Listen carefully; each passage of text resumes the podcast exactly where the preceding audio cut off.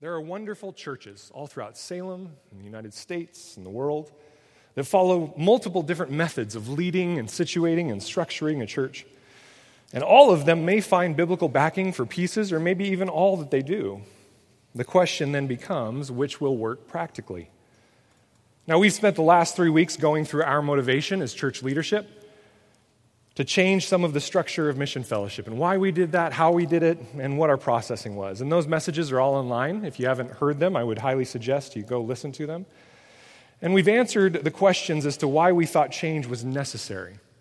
And we've answered the question of how the church is defined and what part it plays in our lives, bringing about obedience in our lives as Christians. Well, last week we discussed the biblical backing to the idea of the church as a covenant community. Some of you, probably in the midst of Shane's announcement, probably forgot the whole teaching beforehand, and that's okay. That's why we put it out online as quickly as we did. But it's so important to understand the biblical backing behind it because thankfully we can rely on that and know that it is an obedient path. Just as people who follow a different path in their method of following Jesus are just as obedient. And so today, what I'm going to do is I'm going to start with the practical implications that have helped us understand that, yes, there are multiple obedient ways to structure a church, but the practicality of what we're doing today in this age, in this culture, in this time and especially with the demographic we have in this church. That is the reason. That is the final reason as to why we've changed things.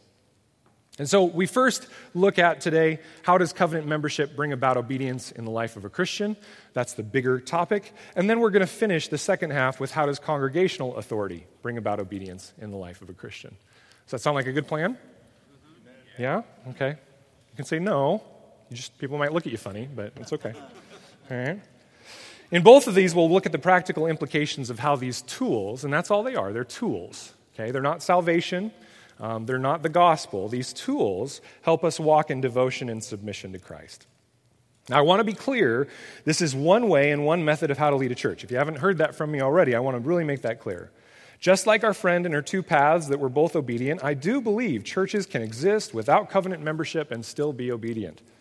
And so, when we as a church leadership wrestled with how to adjust our church structure to address some of the dysfunction that we saw day in and day out, we wanted to look to the Word and understand the basis there. And then from that, we also wanted to look to the practicality. So, let's begin with this question. Write this down. Why is covenant helpful for the process of sanctification and obedience?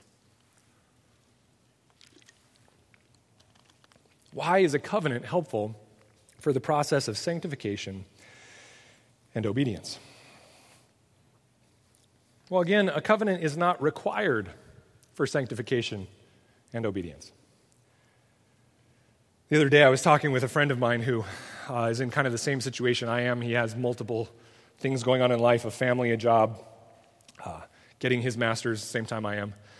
And I said, Dude, how do you, how do you stay up on your homework? And he's like, Oh, I, I don't know. It just kind of happens. And I looked at him with a big grin and lovingly said, I hate you.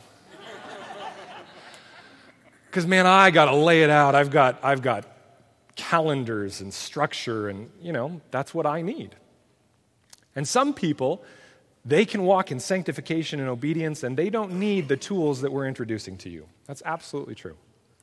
But as a leadership team, we are under the conviction that for our culture and time, covenant is an extremely important tool in helping to bring about sanctification and obedience.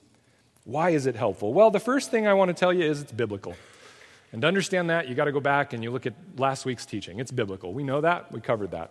But the second thing I'm going to start going through is why it's practical. And the first thing that's practical about covenant is this people become who Christ calls them to be in the midst of safe relationships. People become who Christ calls them to be in the midst of safe relationships. And you're going to notice, guys, I'm not going to open our Bible for a little while here because I'm going to talk about the practical nature. We will get to the Bible, and I'll open that up when we talk about the congregational structure. But right now, I just want to talk to you just on common sense. We are created to be innately driven by relationship. Even people who are hermits and antisocial, even the Unabomber, right? People who live out in the woods and figure out ways to harm people. They're all driven by relationship. And those people that are harmful, they harm because they've been harmed. They hurt because they've been hurt. They're driven by the result of broken or dysfunctional relationships. Uh, I'm blanking on his name, but one of the mass murderers in United States history, when he was interviewed in prison by uh, James Dobson, uh, James Dobson asked him, When did this all start? And he said, Well, actually, it started when my father started to distance himself from me. He became very involved. This was one of the biggest horror stories I ever heard because it's very similar to my life. He started to get his degree and he was working and he just didn't have time for his family anymore. And I started to notice a distancing in relationship from myself. Right? So I think about that every time I think, oh, should I stay and do homework or should I go home and play with my kids? I should play with my kids. Because the reality is, is that even when we're hurt, and we react badly outwardly, it's driven by dysfunctionality in relationships. And the Bible constantly calls us to be transformed and changed according to the grace of God and the Holy Spirit and His Word. But if you're anything like me, if you're just an attendee of the church, you read the Bible once in a while, you're sitting there waiting for the Holy Spirit to hurry up and change you and make you transformed into His image. Why is it not working? I meet with men all the time who sit down in my office and they go, I've been a Christian forever and I can't seem to get past this anger issue. Why do I keep erupting in anger? I sit down with people all the time who are driven by fear or anger in the midst of relationships and they go, Why isn't the Holy Spirit changed me? And what I have to relate to them is that the Holy Spirit wants to help, but the Holy Spirit is contained not only within the individual, but within the church. And so, for those relational changes to occur, you have to do it in the midst of relationship. To change, human beings need safety to attempt that change. My wife has been trying to get me to go to one of her workout classes at the gym. Yeah? And I have said no go on multiple occasions. Why? Well, because it is not my idea of fun to stand there around a bunch of women who are going to make me look like a total fool. Chauvinist. Yes, I absolutely am in this case, right? Okay. I don't want to be dying when the rest of these ladies are like, what's wrong with him, right? How fun is it for you to attempt something new? Let's say you get into an aerobics class and they give you your pink leotard, right, or whatever it's called.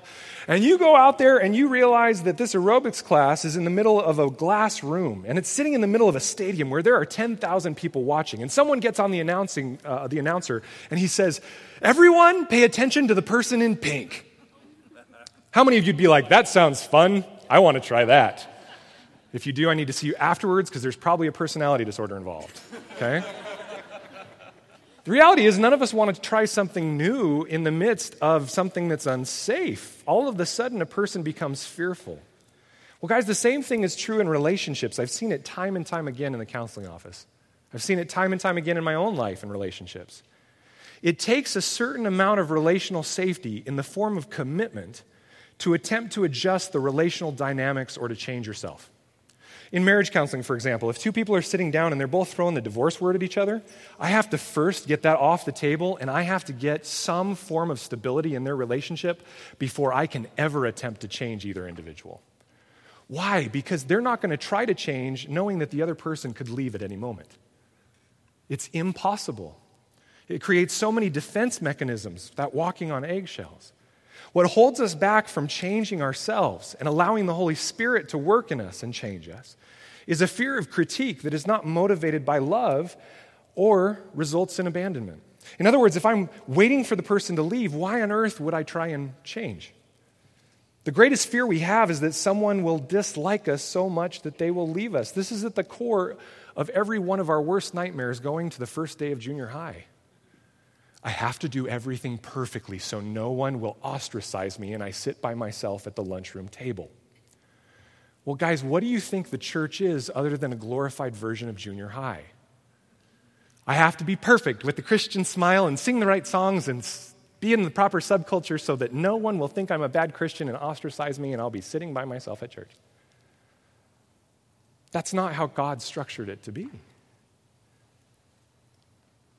The reason that people often do not speak up and break down these dysfunctional situations, either in themselves or around themselves, is because they know that they'll be ostracized for attempting to adjust the system of that social group. Think about a person growing up in an alcoholic home. Why won't they speak up that their father or their mother's an alcoholic? Well, because everything's fine the way it is, just don't touch it. Because if somebody speaks up, then that dysfunctional person will get angry and then the whole system will fail. So, what does the church do? Well, the church is just one big glorified dysfunctional family system. If somebody stands up and goes, It's not right that we allow sin to occur in the church, that person becomes the bad guy. I should know. If somebody says that, stands up and says, guys, we can't keep telling the LGBTQ community that they should stop their sexual sin until we address the heterosexual pornography and adultery and lust in the church. I get all sorts of emails from conservative Christians going, oh, you're giving rise to sexual immorality. No, I'm actually trying to remove it from the church in total. See, when you stand up and you say something's got to change, you're actually walking in justice, trying to restore right relationship. And when justice enters into injustice, that's when a breaking down and sometimes even persecution comes. These hurts and traumas that we have suffered in previous relationships then get embedded in the way we relate and they continue a cycle of mutual harm. I expect that person to hurt me, so I will use my defense mechanism. That person says, I expect that person will hurt me, so I'll use my defense mechanism, and round and round we go. Does that sound like the kingdom of heaven? Each person operating out of their dysfunction and presupposed experience, their basis of fear. The fancy words for these in the counseling community are transference and countertransference. Let me give you an example. Let's say I'm sitting with someone who looks in age and mannerisms and reminds me of, say, I don't know, an abusive old coach of mine. I will transfer my worries and concerns from prior experience into that present relationship, and I'll act with that person as if they were the abusive coach. I've now locked in the belief that that new person will treat me just like the old. This is called transference. And because I treat that person that way, guess what they're going to do? They're probably going to respond in countertransference and treat me like the little kid who's trying to tell them what to do. This happens a ton in churches with pastors and congregants. That pastor's abusive, so this one will be too. That church was passive aggressive, so this one will be too. That, that congregant abandoned us or was unteachable, so this one will be too. Transference, countertransference. Guys, it's been happening for six years. And that's why we want to change. So, how do we do our best to defeat transference? Can we get rid of it completely? I don't think so. We're human. But what we can do is stated, agreed commitment. Commitment creates an environment in which those pathologies and dysfunctions can be acknowledged and worked on because the other person will not abandon you if those pathologies come to the surface. See, if I'm sitting in a marriage counseling situation, let's say, and one person says, they always do this. Well, guess what happens the second that person actually starts to try and work through that? See, I told you, I'm out of here. Is that person going to then change? No, they're not. But if that person, that spouse, turns and looks at them and says, Honey, I'm committed to you, I love you, I'm not going anywhere, I need this to stop. You can watch the walls melt and the person start to understand that they need to be a bit vulnerable about change.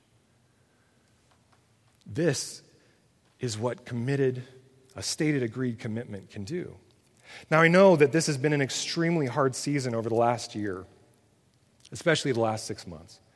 As we've changed as a church, a number of people who we love deeply have decided to move on from mission. And that has been heartbreaking and hard for us and for them. And that is why I'm so very thankful for the way that the Withams processed moving on from our fellowship in an honorable and loving way last week. If you missed that, you can go uh, listen to Shane's announcement online at the end of last week's teaching.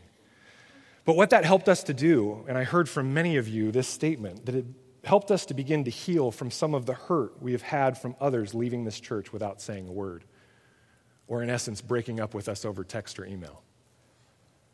So many of us in this church have hurt from previous churches or Christians. And I am so sorry that that has been the case. The Lord's heart hurts for you, and He paid the price for that relational brokenness and sin.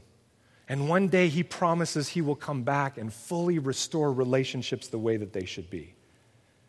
In the meantime, our desire as a church is that we would be a covenant community, a place where people can come and heal in the midst of safe, committed relationships.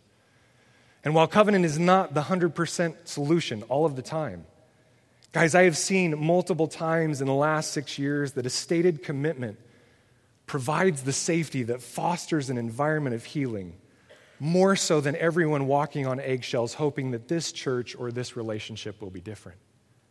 See, all of you come into every new church you go to hoping against hope that this church and this pastor and these people will be different. You just never admit it to yourself.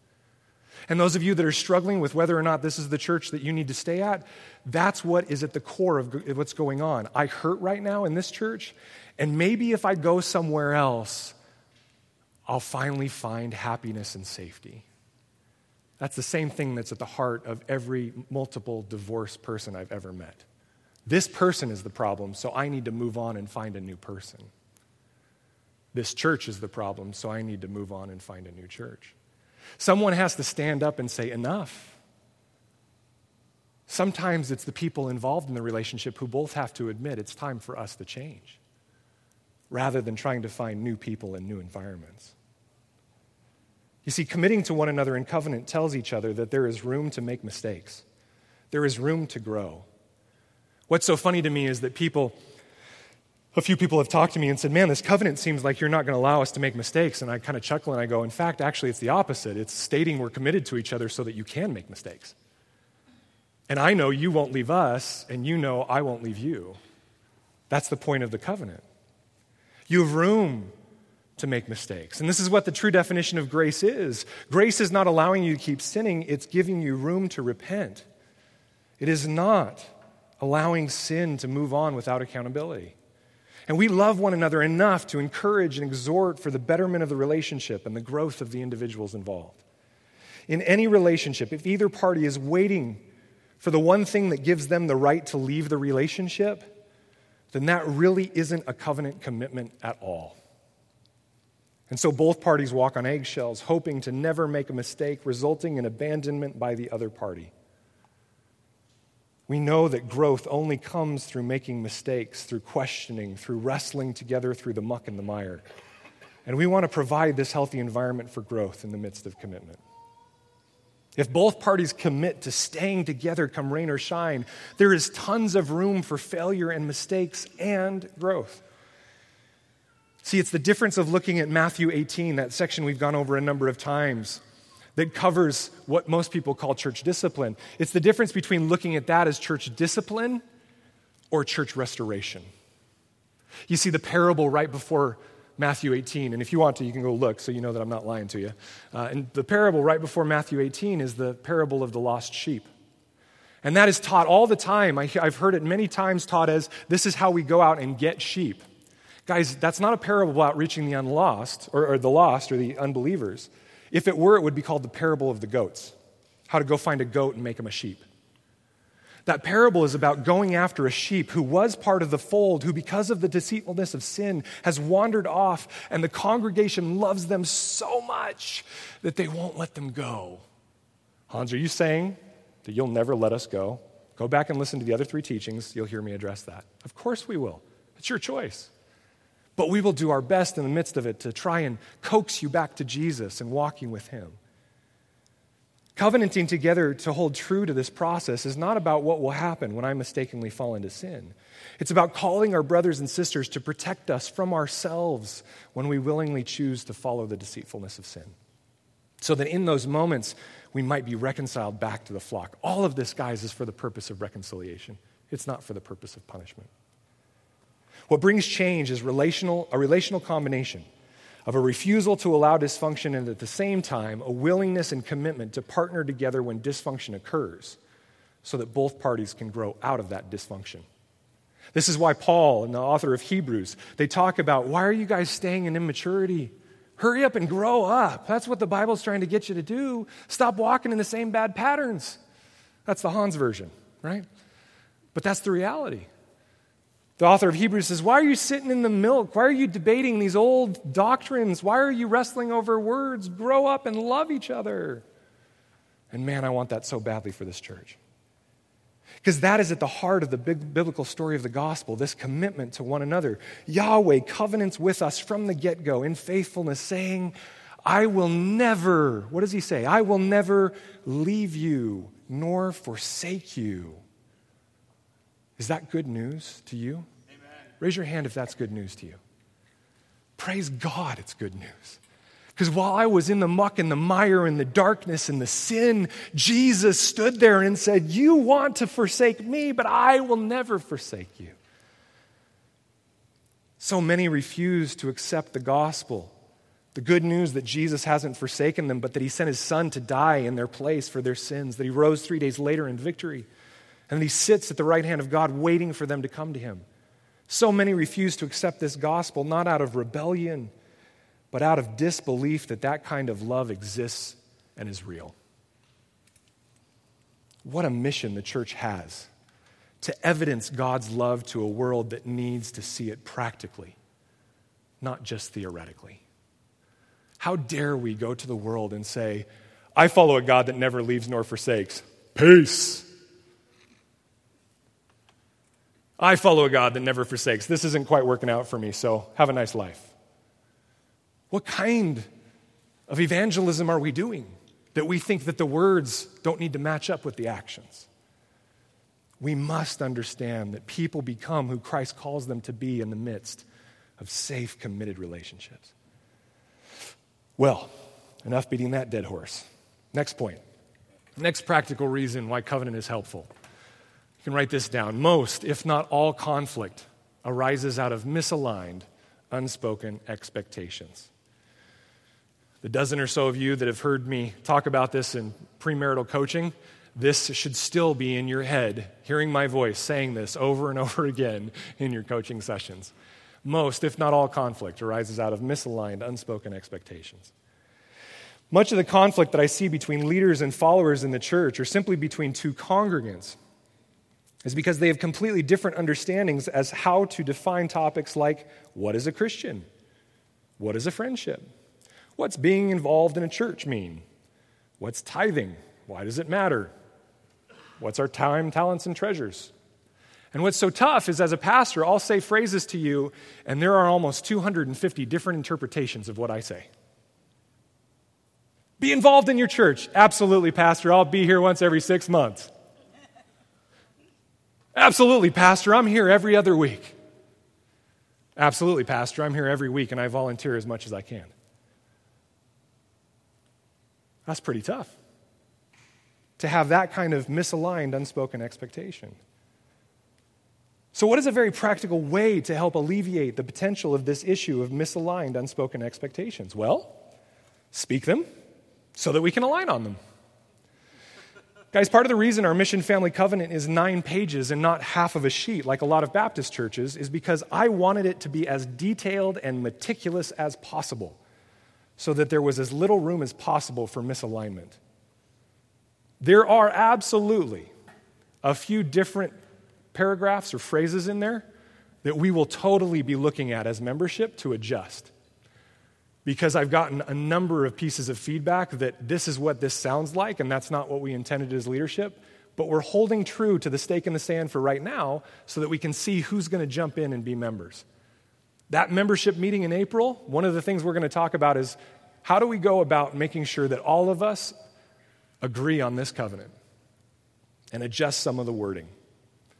And guys, this is probably why Paul had to tell Timothy twice when Timothy was trying to restructure the church in Ephesus. Tell them not to quarrel about words. It's a waste of time. Why?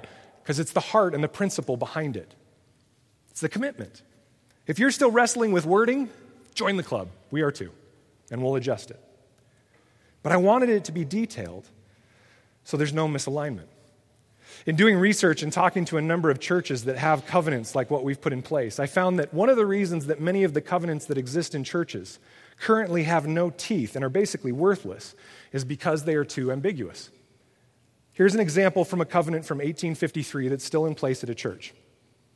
We also engage to be just in our dealings, faithful in our engagements, and exemplary in our deportment. I don't even know what deportment means.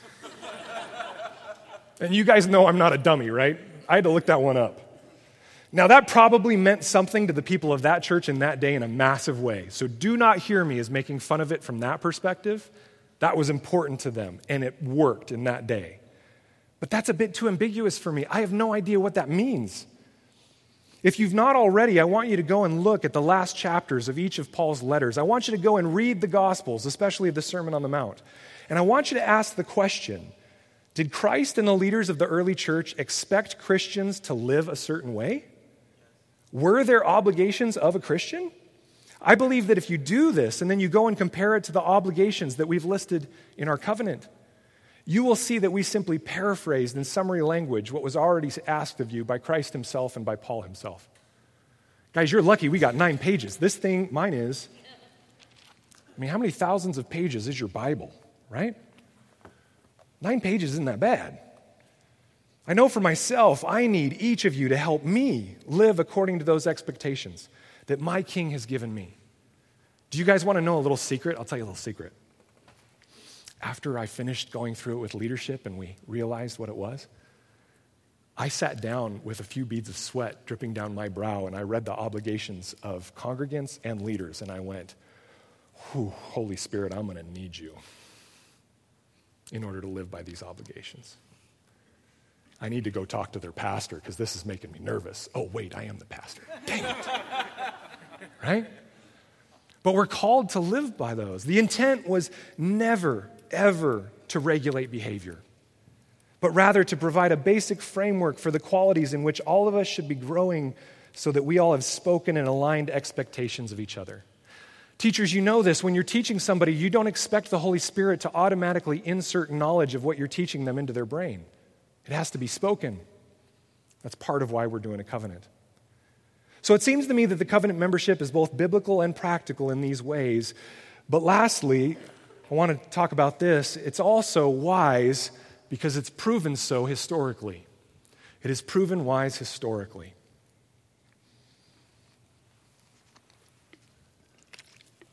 One of our mistakes throughout history is that the generation that is alive currently looks upon previous generations with disdain and thinks, well, we have it all together now. We know better. I mean, we have such amazing inventions like Facebook. founding fathers had nothing on us, right? C.S. Lewis calls this chronological snobbery. With the advancement of the social justice gospel in the early 20th century, the beginnings of the parachurch movement in the mid 20th century, and the seeker friendly movement of the late 20th century, the idea of church covenants and membership fell into disrepute. People began to label it as old, outdated, legalistic, cultic, and on and on. But if one takes an honest look at the history of the church, the idea of a common set of covenant obligations to which a community of believers would adhere and agree is found all over the history of the church. I shared one quote last week from you from the first century that they had a common oath. The Didache, a, a, set teaching by the 12 apostles, which was used in the 200s and 300s of the church, was a set common understanding of what requirements of believers were outside of the Word of God. And what you'll find is that often the loss of this idea of a common set of expectations occurred during times where the worldly system of autonomy and lawlessness crept into the church. And during times where the Spirit of God moved in a community, there was a growth of desire for zealousness in body life, covenant commitment, and responsibility of members for one another. Listen to this quote that comes from a witness of the revivals during the Second Great Awakening, as they are detailed in the book Revivals and Revivalism. This book details the American church from the mid 1700s to the mid 1800s. Here's what he says Within a few years, the churches have been so constantly favored with refreshing streams of salvation. Does that sound good? Refreshing streams of salvation? Yeah. And large additions of members that they seem to view these manifestations as so common that they have neglected to give information to the world that the Lord is among them of a truth. In other words, it was so common that people would join churches and commit to one another and show fruit in their lives because of revival that the pastors were like, well, I guess this is just what the Lord does now. No need to write it down. How amazing would that be, right? Well, the author goes on and he notes this. He says, These statistics are of new communicants and church members. And to understand their significance, it has to be remembered that they are not hastily announced figures of converts. The latter practice was generally unknown at this period in the church. In other words, pastors of that day didn't jump on Twitter and go, We saved 30 people today. Aren't we a cool church? No, they waited for fruit to come before they got on the horn and went, Look at us, we're so cool, right?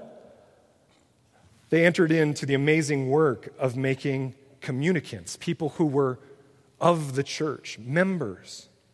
He says the latter practice of converts, of stating converts, was generally unknown at this period. Rather, the churches looked for the evidence of changed lives before permitting additions to their membership. And the belief prevailed that true revival always proved itself by a change in the conduct of a community. Wow. Maybe we've gotten something wrong in our chronological snobbery. That all we should care about is conversion and justification, and not conversion, justification, sanctification, and glorification. So, guys, we've looked at why covenant membership and covenant community are helpful in the life of the Christian as they strive to grow in sanctification and obedience.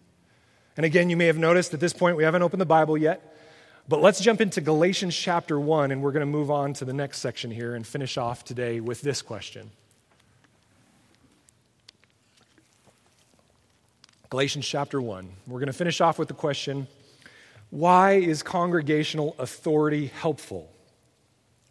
for the process of sanctification and obedience.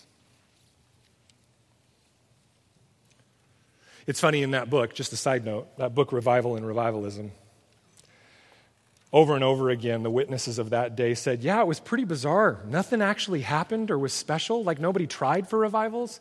It was just a group of people who loved each other and a pastor who taught the Word of God. And that suddenly brought revival. So I have hope. I think Salem can have tons of revival if we as pastors stay true to the Word of God and the people love one another. I see revival in the future of this city. Well, congregational authority. Again, we must understand that this method of church governance is not required. It is one of many methods. And in our responsibility for leading this church as your leaders, we've come to the conclusion that the church structure, commonly called by the name of congregational authority or congregational polity, you might hear that word, is biblical and is extremely helpful from a practical perspective. So let's first look at the biblical nature. Let's take a look there at Galatians 1, verses 6 through 9. Okay, first, before we read this, who is Paul writing the letter of Galatia to? The pastor of the church in Galatia? No, who's it written to? The people of the church, the congregants, the, the members, yeah, okay? He wouldn't have used those words, but that's what they are, okay? The people that make up the church. Verse 6 I am astonished that you are so quickly deserting him who called you in the grace of Christ and are turning to a different gospel. Not that there is another one, but that there are some who trouble you and want to distort the gospel of Christ.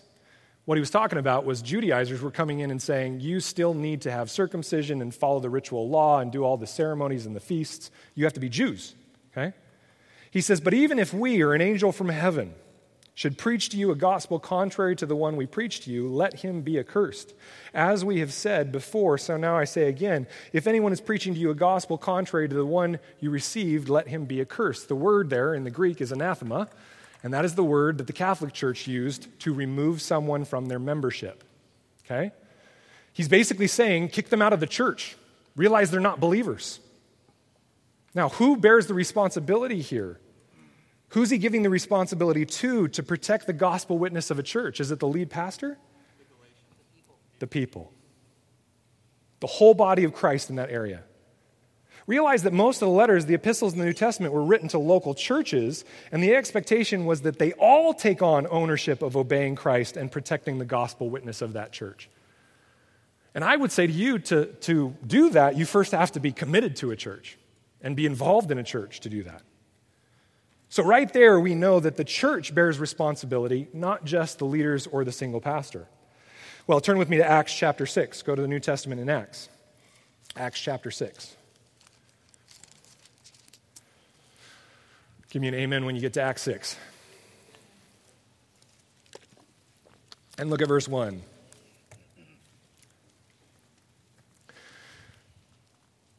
Acts 6 1. Now, in these days, when the disciples were increasing in number, a complaint by the Hellenists. Okay, so you had the Israelite Jews and you had the Hellenistic or Greek Jews that were from outside Israel. A complaint by the Hellenists rose against the Hebrews both sets were Christians, because their widows were being neglected in the daily distribution. See, in most parts of the world, when they do collection of tithe, they give a tithe for the church and the ministry of the church, and they do a second tithe for anyone who needs benevolence, including widows and orphans. Okay? So that's what was going on. And then the disciples would take that and distribute it to all the widows, but the Hellenists, a certain group within the church, were being uh, left out. So, verse 2 the 12 summoned the full number of the disciples, the full number of the disciples, and said, it is not right that we should give up preaching the word of God to serve tables. Therefore, brothers and sisters, Adelphoi, okay, brothers and sisters, pick out from among you seven men of good repute, full of the Spirit and of wisdom, whom we will appoint to this duty. But we will devote ourselves to prayer and to the ministry of the word. And what they said pleased the whole gathering.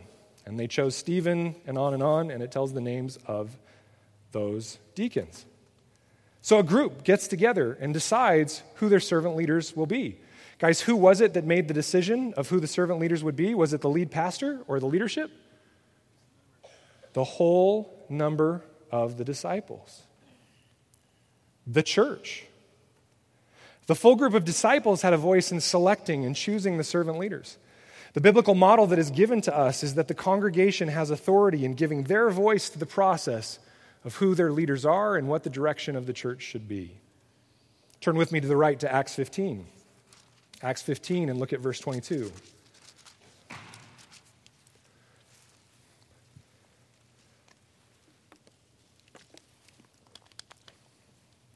You see, the reason this is so important to me, guys, is because I came from a model, the Calvary Chapel model is derogatorily stated as the Moses mentality.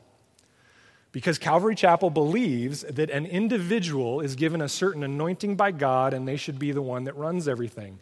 And what I'm trying to point out to you is that that was great for Moses before the truly anointed one, Jesus Christ, came and then distributed evenly leadership and power within the church. And so we are repenting from a model that I believe is unbiblical. That's just my opinion. So look with me at Acts 15, verse 22. Then it seemed good to the apostles and the elders with the whole church to choose men from among them and send them to Antioch with Paul and Barnabas. Who was it that chose? The apostles, elders, and the. Everybody say it. Church. Whole church. They sent Judas called Barsabbas and Silas, leading men among the brothers. And this was when the church, guys, was in the thousands. Okay? This wasn't just a small group of people. And they sent him with the following letter The brothers, both the apostles and the elders, to the brothers who are of the Gentiles in Antioch and Syria and Cilicia, greetings. Since we have heard that some persons have gone out from among us and troubled you with words unsettling your minds, although we gave them no instructions, it has seemed good to us, having come to one accord, to choose men and send them to you with our beloved Barnabas and Paul, men who have risked their lives for the name of our Lord Jesus Christ. We have therefore sent Judas and Silas, who themselves will tell you the same things by word of mouth. For it has seemed good to the Holy Spirit. Recognize that, guys. How do they know it seemed good to the Holy Spirit? Because where does the Holy Spirit dwell?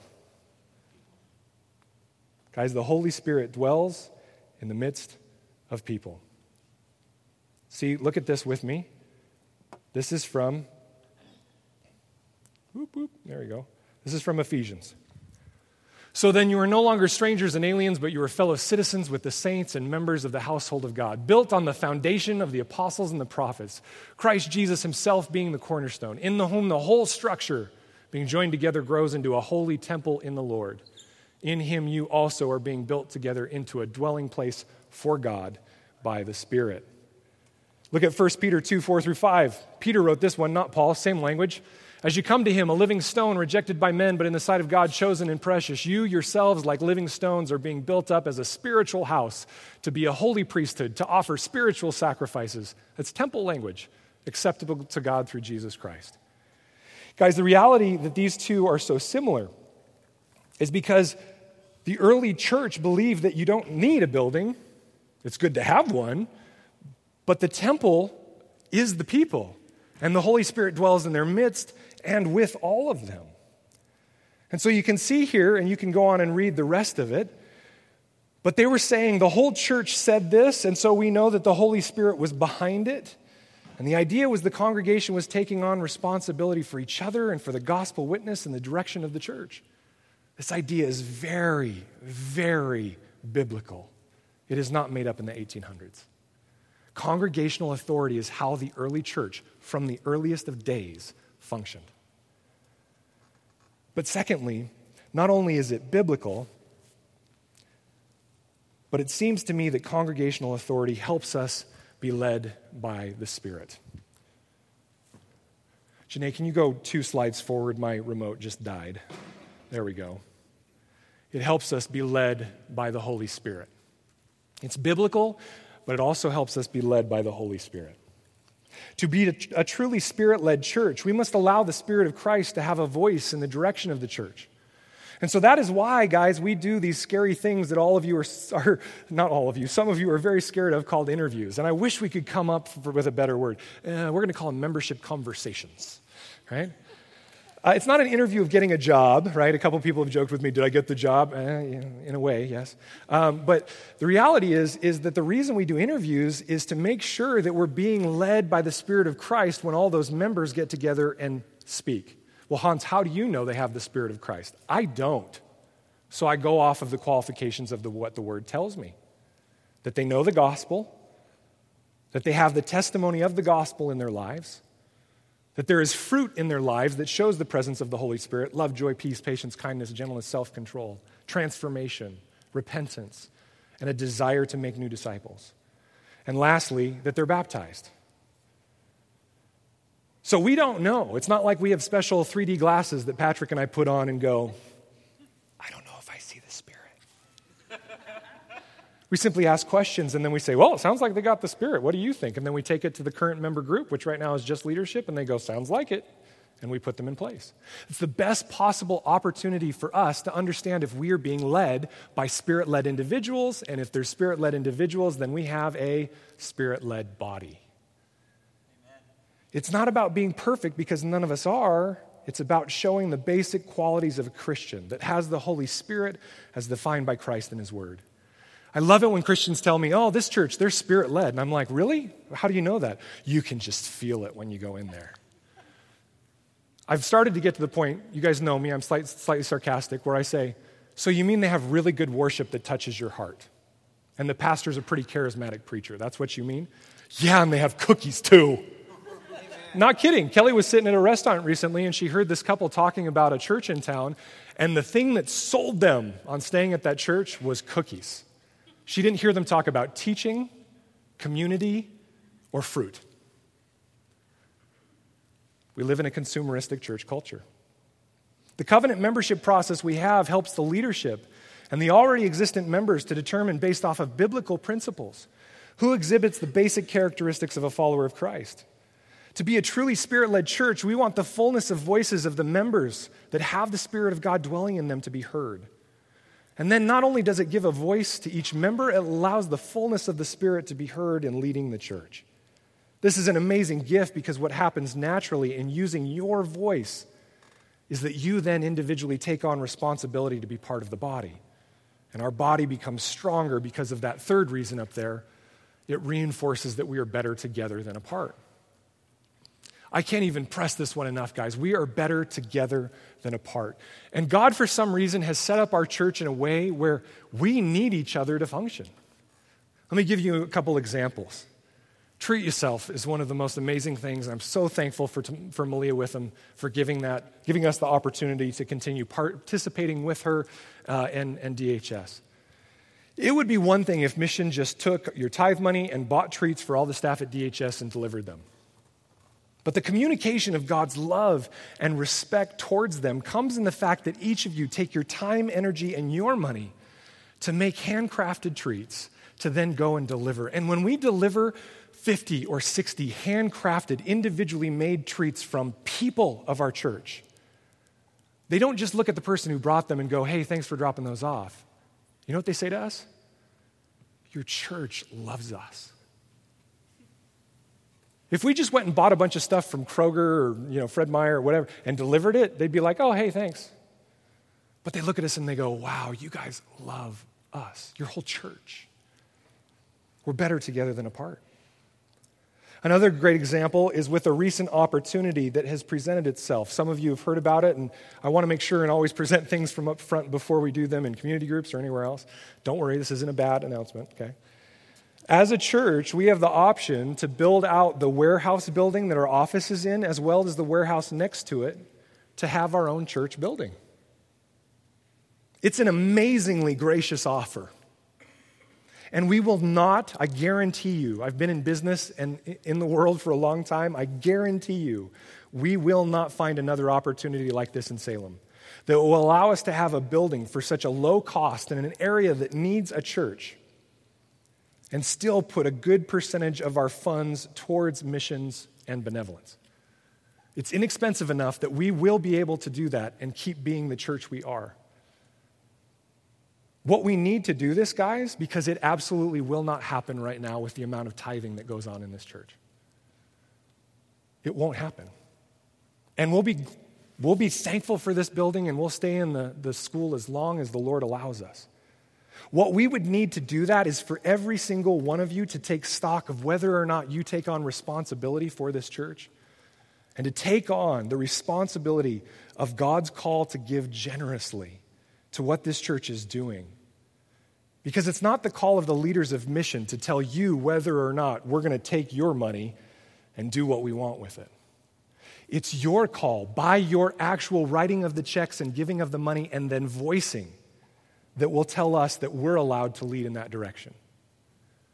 And so, the way you tell us if you want that, and it would be really helpful right now because we're in talks about it, is for you guys to figure out if you can give to that extent.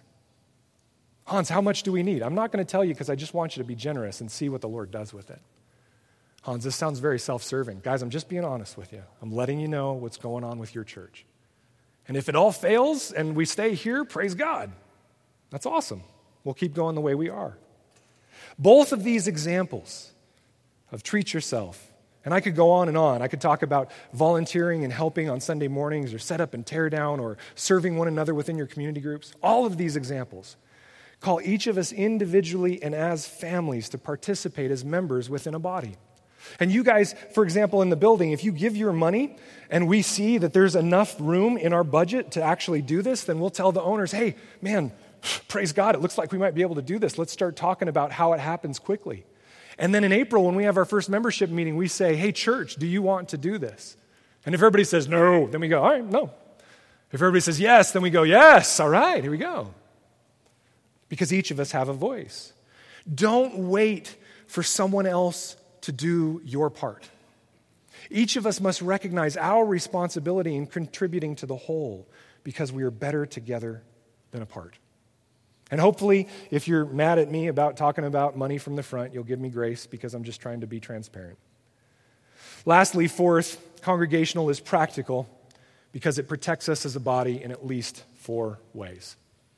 It protects us as a body. Let's go to that next slide there. Here are the four ways that it protects us. Number one, from potentially abusive leadership. And I do mean potentially abusive leadership. Every human being has the capacity in themselves to be abusive, myself and our leadership included. One of the final reasons that our leadership felt so assured that this is the proper way to go in leading this church is after watching a number of churches that we know that are in our area and even nationwide mishandle abuse by their leaders. In this age of the hashtag MeToo movement and the abuse of the trainer for women's gymnastics, people are quickly realizing that an institution that does not give voice to its members has the potential to abuse those members. And if you're a visitor, guys, I want you to take this back to your church because I am tired of hearing about churches mishandling abuse in their churches. The church has zero witness because we propagate a system in which men and sometimes women are held in such celebrity status that people allow them to get away with absolutely horrendous sin. Now, the good news is that not every institution that has the potential to abuse does. But at Mission Fellowship, our leaders desire to remove as much possibility for abusive power to exist as we can. Guys, it's the reason we have such, such tight security measures in Kids Wing. I know some of you have gotten upset with us. I got to get a bracelet. I got to do this. I got to do that. Guys, when I was a deacon and I had to chase a father who had recently left his family, I had to chase him down in the parking lot and tackle him because he had taken his child from class to steal that child away from its mother.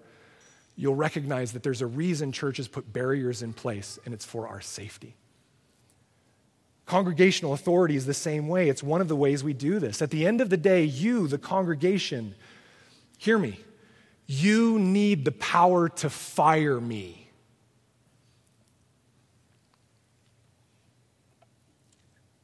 You need the power to fire me. If the congregants of a church do not have the power to fire their pastor, I suggest you run from the building. Without congregational authority, an, an, un, an unhealthy power dynamic exists. And I don't want to be part of that at Mission Fellowship. I want you to help me so that I never abuse you. Secondly, it protects all of us from abusing one another. As I've said before, passive aggressiveness is a cancer that plagues the church. Can I get an amen? amen? Paul commands the church to speak the truth in love to one another. There is no room for a lack of assertive, loving communication to the people around you in the midst of the church. Guys, if you are struggling with something, it is a command of Christ and his apostles to go to them. It literally is a command. If your brother sins against you, go and tell him his fault between you and him alone. Guys, I want you to come to me. I have a very thick skin. I recognize that I say stuff and do stuff that some of you will interpret as hurtful, and I need you to come to me. Because I'm so saddened and heartbroken when I hear six months later that somebody left the church because somehow I said something that harmed them and they never came and talked to me, and I'm going, gosh, I would have liked to have seen them face to face and apologized. I speak for an hour every Sunday. I'm bound to make some really bad mistakes with my voice. And so we need to do this. This culture we are building of congregational authority gives each of us an expectation and responsibility to lovingly go to our brother or sister, to talk with them so that we might keep short relational accounts with one another, not letting sin or bitterness grow. To not do so is to willingly refuse obedience to Christ our King. But, guys, let me reinforce this. This is the reason why congregational authority and covenant membership have to exist. If you take on congregational authority and you say, Yes, I like this idea, I'm going to go tell so and so, what for? Frank, I'm so angry with you. The first question Frank should ask you is, Whoa, whoa, whoa, do you even have a place in my life to speak? Because I don't even know if you love me enough to be committed to me. Is this coming out of bitterness and anger or out of a love for me? Well, how do we let people know that it comes out of a love for them? By telling them beforehand that we're committed to them to help them walk in sanctification. Covenant membership and congregational authority have to go hand in hand. We want to lovingly help one another walk in the light of Jesus Christ, not letting sin and bitterness grow. To not do so, guys, to keep going to church and kind of going, yeah, I know Jesus tells me to do that, but it's no big deal is to willingly refuse obedience to Christ our King. Well, thirdly, it protects us all from wolves gaining influence. In our previous model, anyone who showed up and attended on a Sunday gathering theoretically was a member of our church. What that allowed for was people who had ill intentions toward the members of our body to operate as just another sheep in the midst of our church. And then, when it finally became apparent to our leadership that there were issues of pride or sin or rebellion in the life of that person, they had already grabbed influence of other sheep and slowly but surely pulled them away from a church that loves them dearly. And those wolves are still active. There's only a few of them, but they're still active. To have a gate, so to speak, in which our elders are able to have a pointed conversation with every person that wants to be a part of the sheepfold. It allows us to have at least one check in place to deal early with wolves because I guarantee you that a person who is a wolf will not want to sit down with me and Patrick. And if there is a person who is trying to gain influence in our church but is unwilling to submit to one another as Christ calls us to, Guys, it should be a massive red flag for all of us that there's something underneath that is not good. It may not be evil intent, it may not be that they're a wolf, but it may mean that there's such intense brokenness that they're unwilling to work on that they don't want to step into covenant commitment. And you might say, Hans, that sounds like an ultimatum that we have to step into covenant commitment. No, it doesn't. But, guys, I've been going through this long enough that I know that for those of you who don't want to, it's not because of a positive reason, it's because of a negative reason. Past harm, past hurt, past trauma, or fear or lack of trust. And that's why I want to give you room. If you're a person who says, I still need more time, Hans, to see if I trust you and the leadership, this has been a rocky rollout. I want to take some time. I praise God for that. So don't hear these comments as about you. Hear them about a person who says, Commit? I would never commit to anyone. Now we have a problem. Either way, we as a church need some level of protection from a person gaining that much influence. Lastly and fourthly, it protects us from ourselves. As you've hopefully heard throughout the teachings thus far, one of the biggest reasons we need each other is to protect us from the deceitfulness of sin. And the book of James is clear that sin does not come from out there, it comes from within ourselves. One of my favorite quotes, I've used it before, Alexander Solzhenitsyn, he says, The line between good and evil runs through the human heart. And so, stating boldly a commitment to care for one another and walk with one another through thick and thin gives us all the unimaginable hope that even if we should be deceived by sin, we won't be left alone to tackle Satan's devices. I, for one, find that a huge comfort as I have known what it is like to lie to myself in a way that allows me to continue in sin. I'm so thankful for brothers and sisters that have taken on a commitment to me to help me. You know, it's so interesting. This is not in my notes. I'm going to just go off the cuff here, which always gets me in trouble. So I ask your forgiveness ahead of time. You've known me for six years, some of you. I have massive pathologies, massive brokenness, massive relational hurt. I am one of the biggest babies when it comes to sensitivity. Early on in building the church, you can ask my wife, every single criticism or comment or even question made me turn into a, the fetal position and hurt and feel like I was harmed. And I had some really great friends tell me, Hans, you either need to get a different job or grow up. And so I've been working really hard, and hopefully you've seen it over the last six years going to school, getting counseling, trying to walk as a human being that needs to grow and make mistakes. And what's so cool is I can now sit amongst our leadership circle who, just so you know, are not like minded at the core. We're all very different people, but we have one accord in leading this church. And whereas before, if someone would make a, a, statement that would feel like critique, I would respond and lash out and be angry and frustrated. That's not happening anymore. For one reason I know that those men and women in leadership and staff are with me through thick and thin. And they love me so much that they're going to continue to give me room to grow. And in so doing, I'll reciprocate. That small group of 20 people has shown me that this works in spades. And I am so, so hopeful for watching it work for all 260 of us. I know it will because I've seen it happen.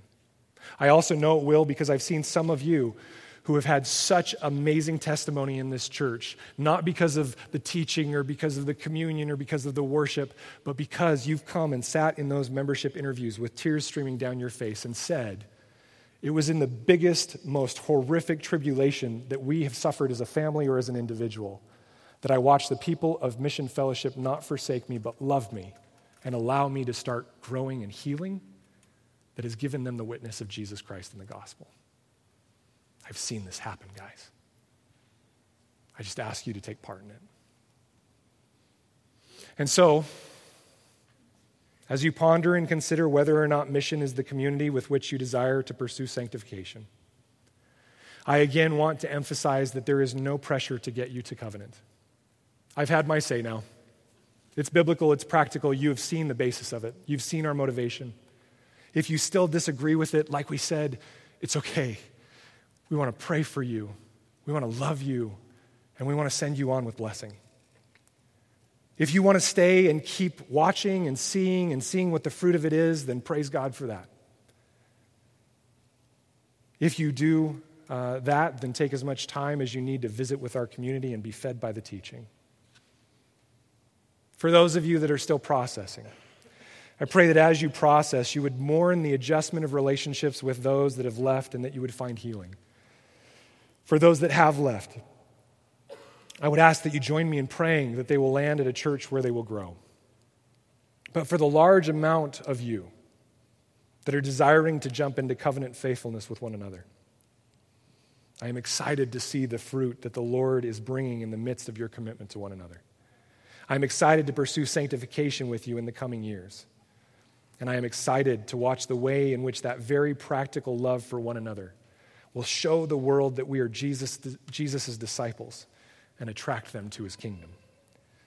Let me conclude with this benediction from the second letter of Paul to the Corinthians as my blessing upon you and my hope for you.